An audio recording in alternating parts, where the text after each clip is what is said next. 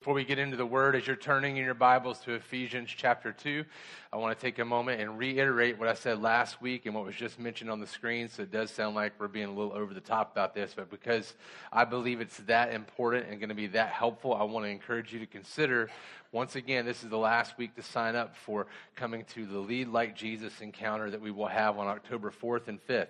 If you would like to come, contact our church office or you can go right to our website. There's not a button anywhere. You have to type in 12th.co, not com, 12th.co forward slash register. And you can register for that Friday night and Saturday event where you will learn how Jesus led and how we can become more like him and how we make decisions, how we lead our families, lead our friends, lead our businesses, how we can just be more like Jesus. But taught by, encouraged, not just taught, but it'll be a workshop format uh, led by one of my great friends and one of the most impactful mentors in my life, Randy Millwood uh, who'll be coming down from Maryland to be with us. If you would consider that, prayerfully consider it, you have to sign up by this Wednesday so we can get the resources that you'll need for that. So contact our church office or register online. If you have questions, reach out to me. My number, if you don't have it, is in the bulletin that you receive on the way in. That's my cell phone. You can text me or call me with any questions about that. Um, y'all excited about going to the falls tonight? Yes, I'm excited, man. These guys, yes. That's how I'm excited. Some of you guys need to get a little more excited about hanging out together. I, I know some people rub us wrong a little bit sometimes. And if you hang out with some people too long, it gets like too much. That's how most of you feel about me if you hang out with me long enough. But for two hours, it's going to be great. All right, so let's go have fun, eat some burgers and dogs and whatever else you guys bring. Make it good. I'm hungry already. I'm saving up. Not going to eat until we get there. So uh, y'all make sure you uh, bring some good, tasty food. Okay, deal? Deal. All right. No kids were excited about that part. Um, students, I should say, not kids. Um, I, I, really, really love you guys as my brothers and sisters in Christ. And so I'm excited today to be with you, to preach the word, to look at the scriptures, and mostly for all of us together to be changed more into the image of Christ, the way we were initially created to be before sin entered the world. And so let's look together in Ephesians chapter 2 we're continuing our series this week in this series called What's So Amazing About Grace. Remember, we've talked about it a lot. We've grown up hearing about this amazing grace. We have sung about it over and over and over again, and we have read about it. We've heard about it. We've been taught about it. We've talked about it. We've used that language before. But what really is so amazing about grace? This is a really, really important question because we can come in here and sing words all day long. If we don't know what we're talking about, it means nothing. In fact, we are just like the folks that, that Jesus has talked about and God in the Old Testament talked about being those who raise their hands, but He doesn't hear us. Because it's not just about what comes out of you, it's about where it comes from and about the motives of your heart. And so it is important that we know what we're saying and singing and believing. It's important that we know who we say we are worshiping and that we actually know Him relationally. And this series is meant to help us understand that a little bit better. Look with me in Ephesians 2 1 through 5. We covered 1 through 3 last week. We looked at a lot of the bad news then, and we're going to see some good news here. So let's look at Ephesians 2, verses 1 through 5. And you were dead in your trespasses and sins in which you once walked, following the course of this world following the prince of the power of the air, the spirit that is now at work in the sons of disobedience, among whom we all once lived in the passions of our flesh, carrying out the desires of the body and the mind, and were by nature children of wrath like the rest of mankind. But God, being rich in mercy, because of the great love with which He loved us, even when we were dead in our trespasses, made us alive together with Christ. By grace, you have been saved. Pray with me. Father, this morning we could do an exercise in interpreting your word and trying to understand what it means and how we should live differently. But apart from the grace and work of your Holy Spirit in us, individually and together as a body of believers, it would all be for nothing. So, Lord, we ask you, we beg you today to move in us, to shape us from the inside out, to change us so that we might be more like we were intended to be and look more like Jesus. Help us, God. Work in us. For those who don't know you, save us, Lord. And continue to work in us, never letting us be what we were. Lord, help us to look more like Christ when we leave than when we first walked in today, according to your word, and for your glory and for your Son, Jesus' fame. I ask all of this in Jesus' name. Amen. Let's break down and remember where we came from last week, just to kind of get the full picture, all right, about why this is so important on this negative side of things. Look in verse 1, and we'll begin there. And you were dead. So he's talking, Paul, by the leading of the Holy Spirit, is talking to the church at Ephesus, and he's making the point to say, You were dead in your trespasses and sins. And the things you do wrong, you shouldn't do wrong, and the things you should do but don't do, trespasses and sins, in those things you were dead, spiritually dead. Now you may be walking around, you may be talking, you may bring some good things, quote good quotes, good things to the world, you may be a good philanthropist, doing great things, helping people across the street that can't do it themselves, all those good things you could be doing, big and small. But if you are not made alive spiritually, you are dead in relation to all things spiritual and especially to God Himself. And so he says to us, and you were talking to the church, because all of us are in this boat before we know Christ, and you were dead in the trespasses and sins in which you once walked. And he gives us three kind of pieces of this that mark off how we lived in that way following the course of this world. Not following the course of Jesus, not following the Savior, but following the way everybody else is going in this world, away from God, apart from God. Following, he says, the prince of the power of the air, the enemy, the devil, we're talking about here. The boogeyman, some might call him, but for real, he is a real person an angelic being that thought he was better than God and should be first and foremost. And so he's cast out of heaven. And he is the one who roams now, trying to bring everybody under. But even though the victory has been won in Jesus already, he is still trying to thwart God's plans. He's still trying to take anyone down that he can along the way until Jesus comes back. So we were following the course of this world, following the prince of the power of the air. And you say, that wasn't me. I didn't follow the devil. But he clarifies by saying, the spirit that is now at work in the sons of disobedience. If you are disobeying God, not doing everything for his glory, you are following the prince of the power of the air. And even now, as Christians, we talked last week about how often we choose to still follow the enemy instead of following the Savior. Right? But that was a marked off way in which we were following the course of this world, following the enemy. Verse 3 these sons of disobedience among whom we all once lived in the passions of our flesh. So we have the world to contend with that we chase after. We have the enemy that we actually chase after. We want to deny we do that but we do. And we also have the passions of our flesh. We chase after whatever our flesh desires carrying out the desires of the body and the mind. And we're by nature meaning that the very core of who we are as a sinner if new, saved by grace, but all sinners at who we are. In other words, we sin because we are sinners. By nature, children of wrath, like the rest of mankind. And, and, we talked about how Paul, by the leading of the Holy Spirit, in other words, God speaking to the Ephesians and now to us, wanted to make it clear to us that it is God that does the heavy lifting. You understand? It is not us that does the heavy lifting. It is God that does that. When you're dead, you can't make yourself alive. In fact, your friends can't make you alive when you're dead and you've never been alive spiritually. It's not like you, your heart just stopped for a minute. You are clinically gone. And the only thing that can fix that is the one who created you, the one who can breathe life into you spiritually. And so you were dead. He uses that kind of language. Just like Jesus uses language on the other end, you must be born again. Just like nobody can cause themselves to be born. You didn't wake up in the womb at nine months and go, All right, mom, time to go. Right? It just happened to you. You were passive in that. So you were dead, he says. Children of wrath by nature. Not just children of wrath, but by your very nature, who you are on the inside. Things you can't change about yourself no matter how you may think you want to. So, by nature, children of wrath, like the rest of mankind, we were dead in our trespasses. And then come my favorite two words in the scriptures. But I'm going to go back and read verse 1 through 3 again to get the full effect. You ready? Jump back with me. Verse 1.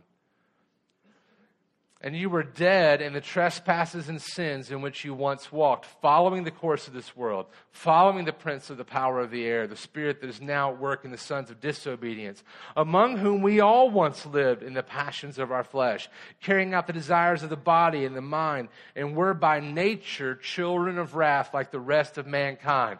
But God, God, not you, not me, but God the creator of the universe, the one who has done all things for his glory, the one who made us because of the overflow of his love, not because he needed us, but because he wanted to love us. But God, being rich in mercy, because of the great love with which he loved us, even when we were dead in our trespasses, he made us alive together with Christ the clarity. By grace, you have been saved.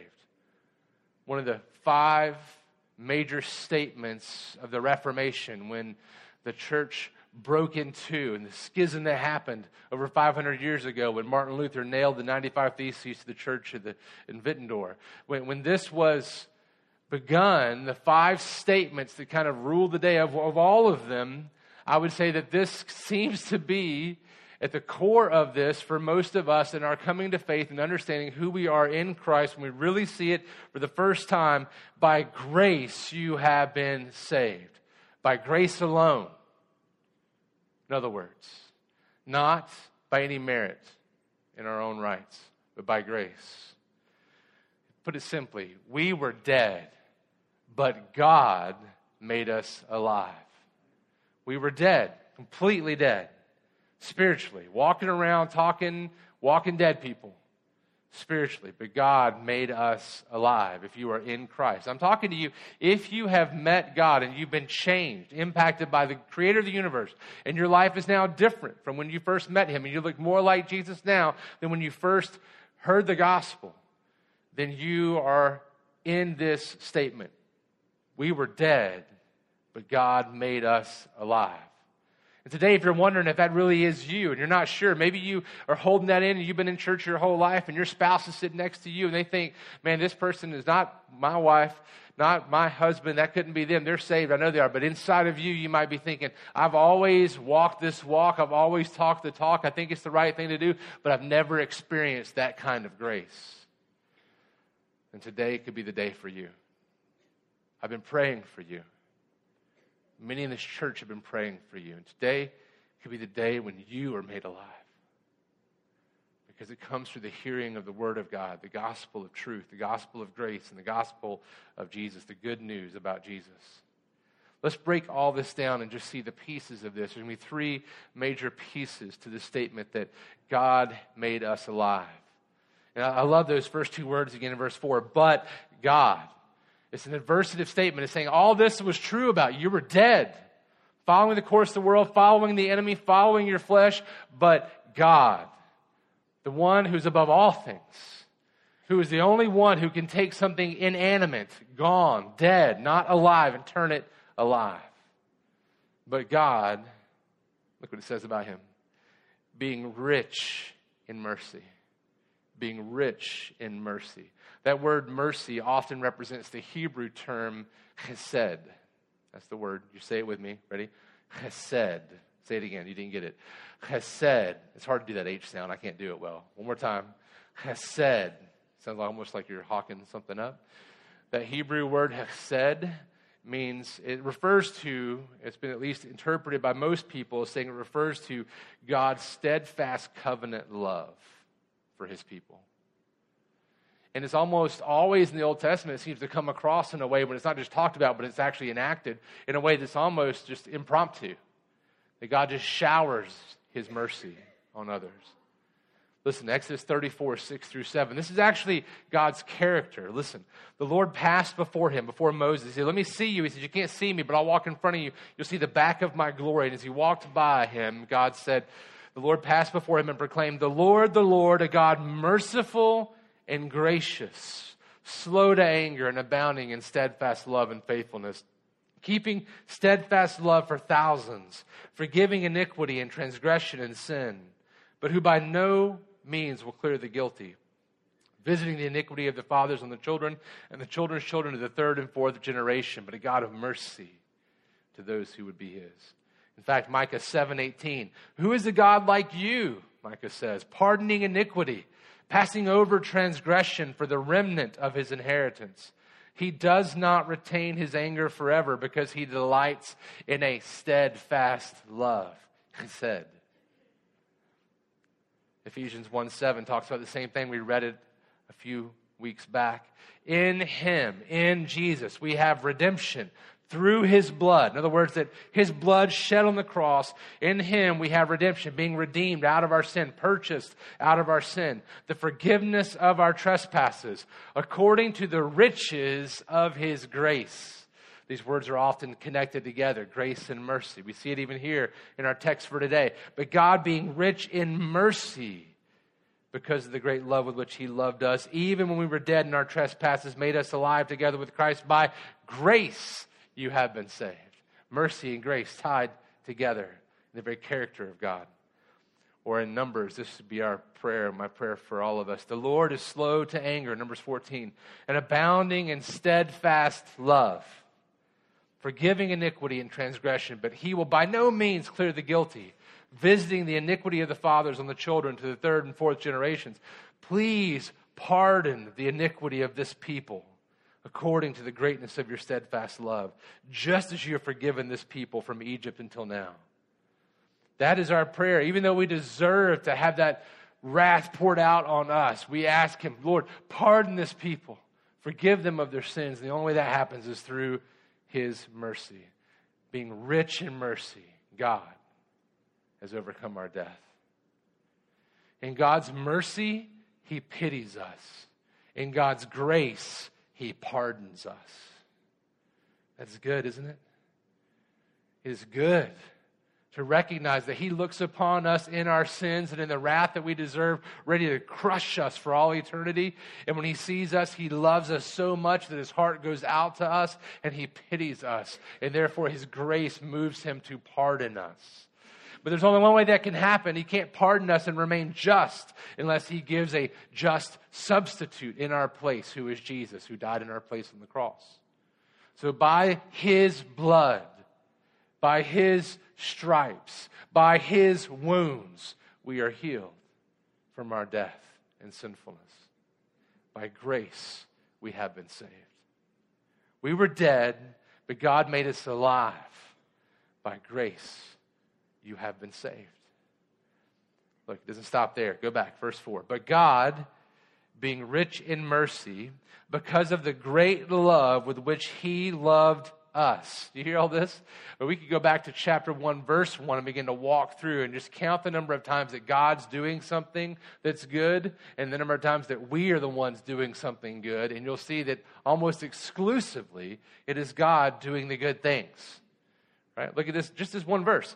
But God, being rich in mercy because of the great love with which He loved us, right?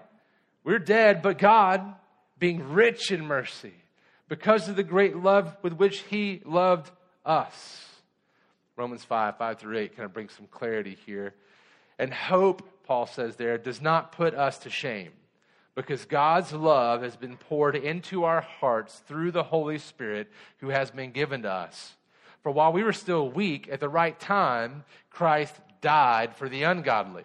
For one will scarcely die for a righteous person, though perhaps for a good person one would dare even to die. But God, again, it is again, right? But God shows his love for us in that while we were still sinners, Christ died for us. Not when we became better, not when we earned a little bit of favor, not when we began to make much of Him, but when we were still sinners, Christ died for us. So, why would God make us alive when we deserve His wrath? Why would God make us alive when we deserve His wrath and not His love? That's a question that we should ask. When you read through these things, you go, but why, God? Why would you do that? Well, I'm glad we asked that question. It's here in the text, right? But God, being rich in mercy, look, because, because of his great love, because of the great love with which he loved us, Not because we're good enough, but because He is good enough. Not because He needs us, but because we need Him. We were dead in our sins and trespasses. Not because this church needed us, because we're such great evangelists or great teachers or great security personnel or great musicians. Not because this church needed us, but because this church needs Jesus. Because of the great love with which He's loved us. He loved us, you see? And not because we are great, but because His grace is greater than all our sins. By grace you have been saved. That means unmerited favor, grace. It means something we did not do, we did not earn, we could not own, we could not get to that point. By grace, it's given in grace. God loved us even when we were in our trespasses. Do, do, do you, I have a hard time forgiving my own son or daughter, more often my sons, right? That's what guys say. I have a hard time forgiving my own children when they trespass against me. But God, being rich in mercy, because of the great love with which He loved us, that's the reason. Because He loves us, even when we're dead in our trespasses. He loved us even when we were in rebellion. He loved us even when we're following the world that hates him. He loved us even when we're following the enemy that tried to thwart him. He loved us even when we follow the enemy that put Christ on the cross as one of the many people that did that. He loved us even when we were following our flesh and the passions of our flesh that wage war against his ways.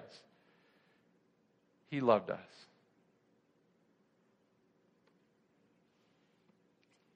These are some hard words. Listen to them. Deuteronomy 7 7 through 8. It was not because you were more in number, he says to Israel, than any other people. Not because you were greater in number than any other people that the Lord set his love on you and chose you. For you are the fewest of all peoples. He chose the weak to shame the strong, right? But it is because the Lord loves you. There it is again. Because he loves you and is keeping the oath that he swore to your fathers that the Lord has brought you out with a mighty hand and redeemed you from the house of slavery, from the hand of Pharaoh, king of Egypt. In other words, for us, it's because the Lord loves you and is keeping his oath to our forefathers, those that have gone before us, that he's brought us out with a mighty hand and redeemed us from the house of slavery we live in, which is our sinfulness. Isaiah 48 11. For my own sake, he says. For whose sake? God's sake, his sake. For my own sake, for my, he says it again, he repeats it. For my own sake, for my own sake I do it. For how should my name be profaned? My glory I will not give to another. He does it first and foremost for his own glory and for us because he loves us. John 15, 16, Jesus telling his disciples, his chosen people, right? He says, even this. He says, You did not choose me.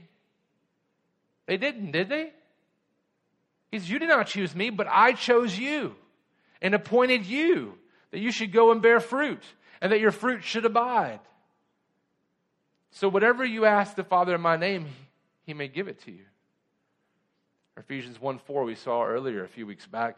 Even as he chose us in him before the foundation of the world that we should be holy and blameless before Him in love. Now, this sounds crazy, right? Some, but why? You mean I didn't choose Him? Yes, of course you chose God after He chose you. He chose you before the foundation of the world, you see? We can't deny what the Scripture says. He chose you before the foundation of the world, Ephesians 1 4. And it uses that big word some of us don't like. He predestined us according to His desires but then you chose him, yes, when God made you alive, boom, he made you alive. He gave you faith to believe him. It all happened in one moment. We don't know how it works. I don't know what happens and how it works, but it just does.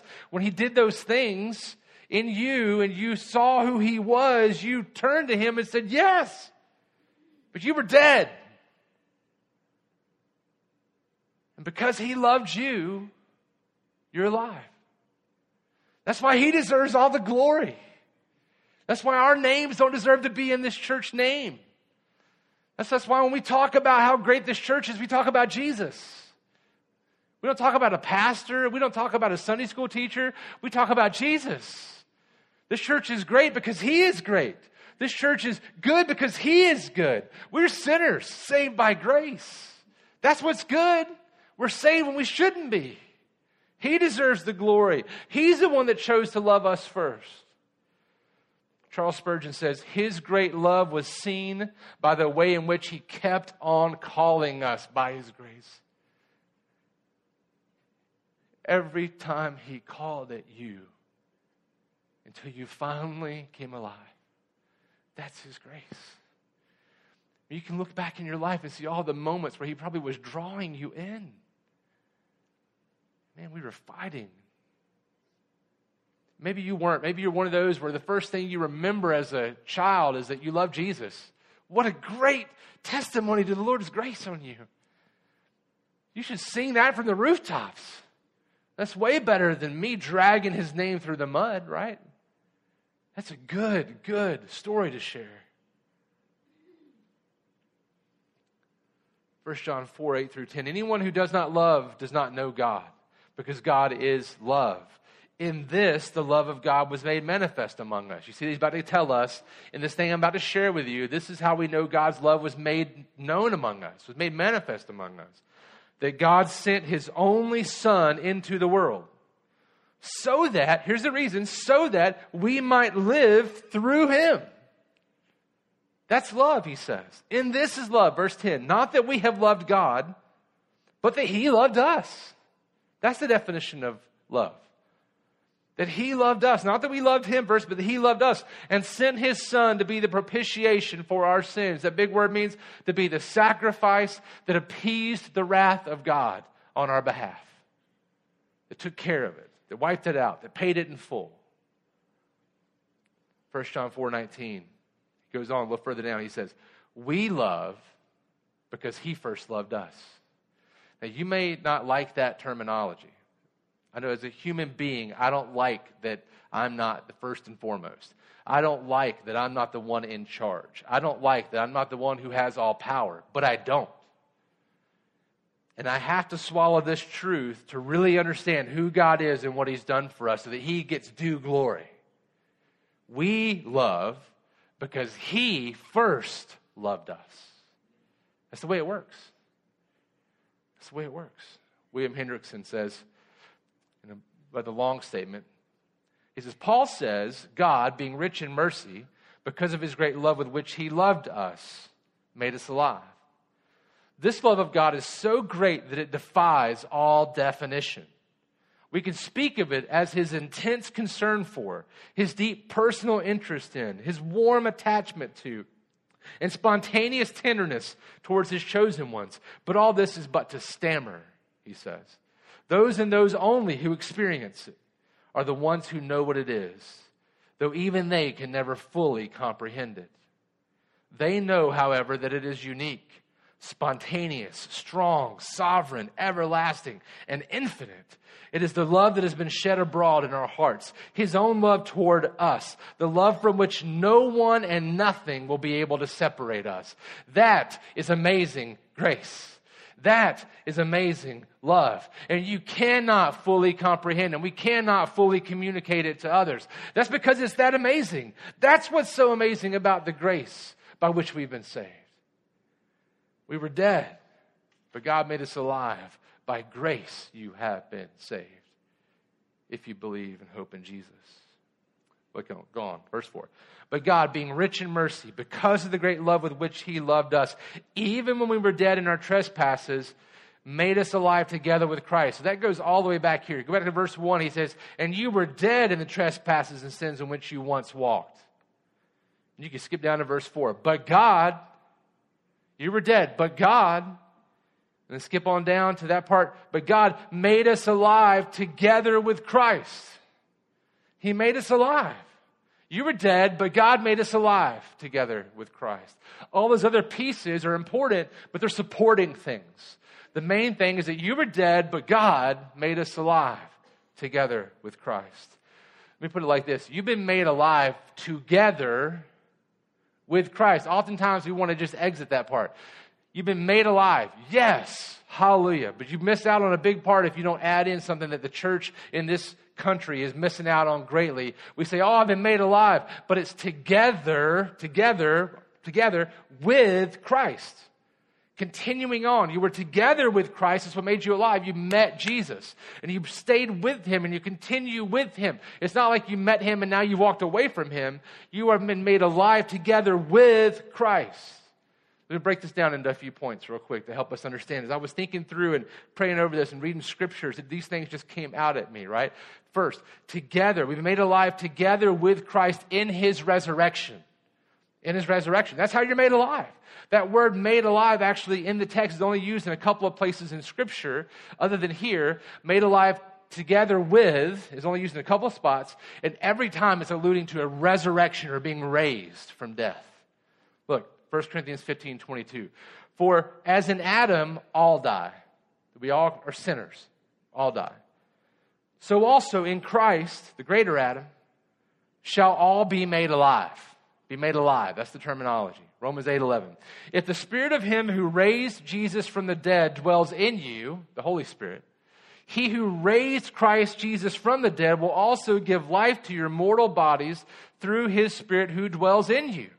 Colossians 2:13 here it is. And you who were dead in your trespasses and the uncircumcision of your flesh in your sinfulness not made alive yet, right? He says God made alive together with him having forgiven us all our trespasses. Together with Christ means in his resurrection. You've been resurrected from death to life. This is good news. This is amazing grace. You were dead. You don't have to wait until he comes back. You're already made alive. You don't die and then wait around for him. It says, Jesus tells the thief on the cross, he says, Today you'll be with me in paradise. To be absent from the body is to be present with the Lord. In other words, you close your eyes and escapes your last breath and you take a new one in in the presence of God's glory. You, have been resurrected. You don't have to wait to the end for that. It's now. Jesus says eternal life is knowing Him and the one whom He sent, who is Jesus. You are in eternal life, one foot in right now, waiting for it to be consummated and fully brought on and all the sin wiped away. Together with Christ, you've been made alive in His resurrection. How about this? You've been made alive if you believe in Jesus as your Lord and Savior, if you've been changed because God loved you and now you love Him. You've been made alive together with Christ as His brothers and sisters. It's not just His servants, you've been brought into His family. This changes everything. This doesn't mean you, you just get to have something. You're a family with Him. You're connected with Him. You love Him because He first loved you. He's adopted you in. You are His. You can cry out to Him as daddy to the Father. You can see your older brother Jesus who gave his life for you, so you love him with great adoration. It changes everything. You're also been made alive together with Christ as he remains with us always, together with him. Jesus tells us at the very end, before he goes up to be with his Father, prepare a place for us, before he says he's coming back, he says, Go into all the world and make disciples baptizing them in the name of the Father, the Son, and the Holy Spirit, teaching them to observe all I've commanded. Then he says, And lo, that's the King James Version, and lo, I will be with you always. And look, I'll be with you always. He tells his disciples earlier, I must go so I can send the comforter. You'll be much happier when he's here. We want to be like, man, if I could just go back 2,000 years and be with Jesus, we would be no different than those crazy, didn't get it disciples we have it way better than where they were when they were with Jesus in the sense that we have the Holy Spirit living within us. We are connected to Jesus by the Holy Spirit. We have God in us. God in us. He remains with us always. Always. You've made alive together with Christ. Together with Christ, forever alive with Him. In eternity, you'll always be with Him. You're with Him now. You have Him now. We were dead, but God made us alive by grace we have been saved. You cannot separate this new life from Jesus. There is no such thing. Jesus says he is the way, the truth, and the life. Go back and read the story of Martha and Mary as they're pining after Jesus to, why weren't you here before now? Why weren't you here so my brother wouldn't have died? Lazarus, John 11. And see that he tells him, I am eternal life. That is me because you're with Him. You can't separate this new life for Christ. Our new life in Christ cannot be separated from Jesus, for He is the air we breathe as His people. He is the life within our blood. It's no longer we who live, but Christ that lives within us.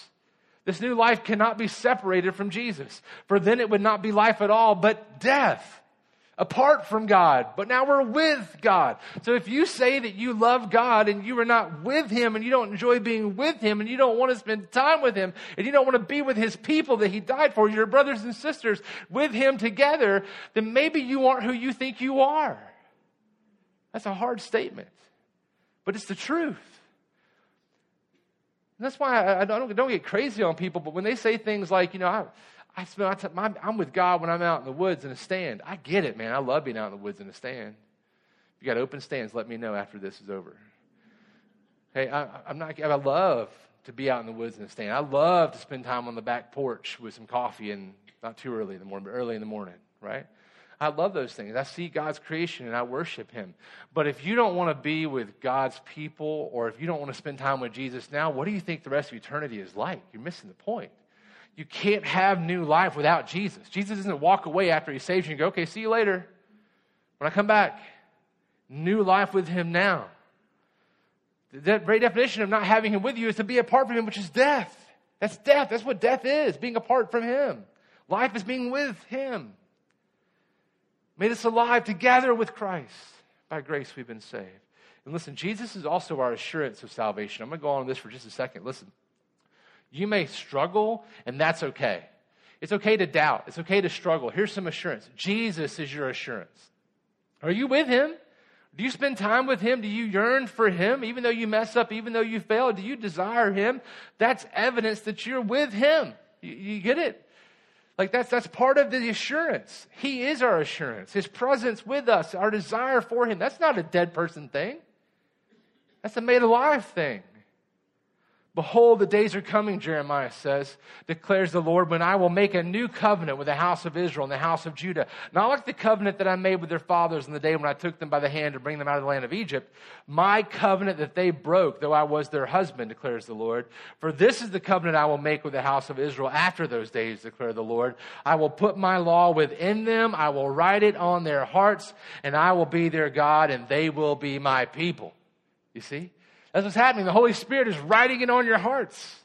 He's in there like, no, no, no, don't do that thing that goes against me. Right? In your heart, from the inside out.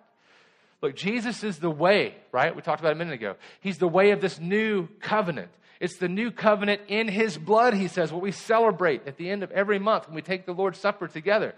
He is our assurance of salvation. Let me put it like this God chose us. This is all from Ephesians 1 on down. Listen. God chose us in Christ before the foundation of the world.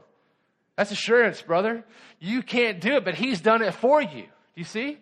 You can't hold, you, maybe you can't hold on to it with your hands, but He's holding on to you with His.